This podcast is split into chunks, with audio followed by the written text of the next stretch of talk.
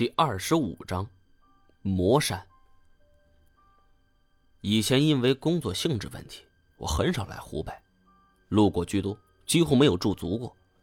因为湖北一地交通便利，人口密集，其实并不适合我们这种人抛头露面。尤其是著名的东湖风景区，临近武汉市，是游人们最为青睐的一处地方。而魔山这里。不仅能赏花观湖，更能够近距离的感受到楚文化的荣耀。三面环山，六峰逶迤，既有优美如画的自然风光，众多的奇花异卉，又有丰富的楚文化人文景观。远远望去，魔山像是一顶倒扣的帽子。山势算不得陡峭。于是我们先是围着山脚边修好的路走了一圈，沿途不断有叫卖的小贩，两边林立着楚地风韵的仿古建筑。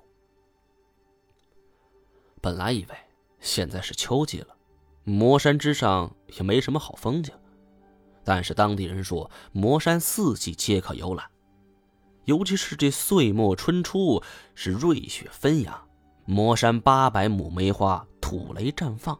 疏影横斜，是暗香四溢。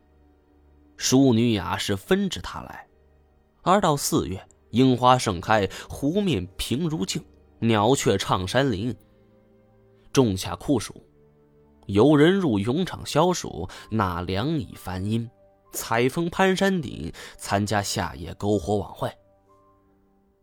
九月，秋风高洁，三秋桂子，十里飘香。万株红叶层林尽染，更有着常年的楚文化艺术节，编钟盘石交鸣，楚女戏腰歌舞，浓郁的楚民间风情，无不精彩纷呈，令人目不暇接。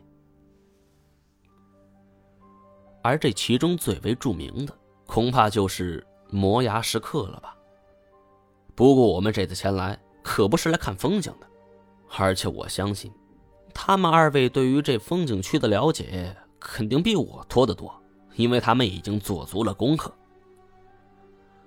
果然，这一路上，崔中原是神色匆匆，显然是有备而来，不看地图，也不问路，直接带着我们沿山路走了一个多小时。我是不住的观望两边的路。平心而论，我以前还真相信世界上有龙的存在。但是当我看到这魔山的庐山真面目的时候，我心里开始对自己的认知产生怀疑了。最起码，我不大相信崔中原那位小王的话了。魔山海拔不算高，比起云南、四川等地的大山，它显得有些矮小。虽然风景更胜一筹，但是我无法想象，一条龙飞在如此的山上会是一番怎样的景象。我们要去的第一站，自然是那条千米长的魔山围道了。虽然事情发生在十七年前，但是当地相关部门很懂得战略营销。一九九九年的遗址已经变为了东湖魔山岛数之谜遗址。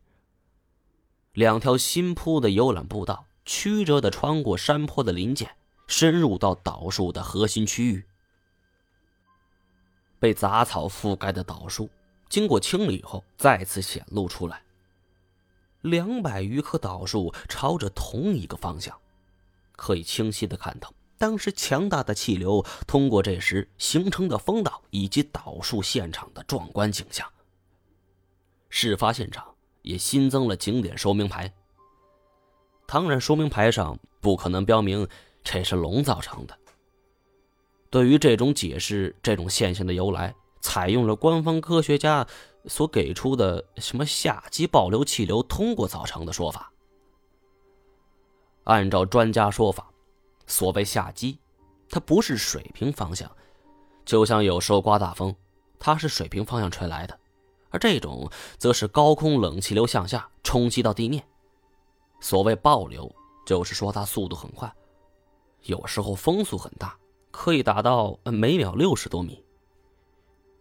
据说事发当天，东湖上空乌云密布，因此可以推算，当时空气湿度比较大，云层比较厚，也就是说，整个云层里边空气对流非常强烈。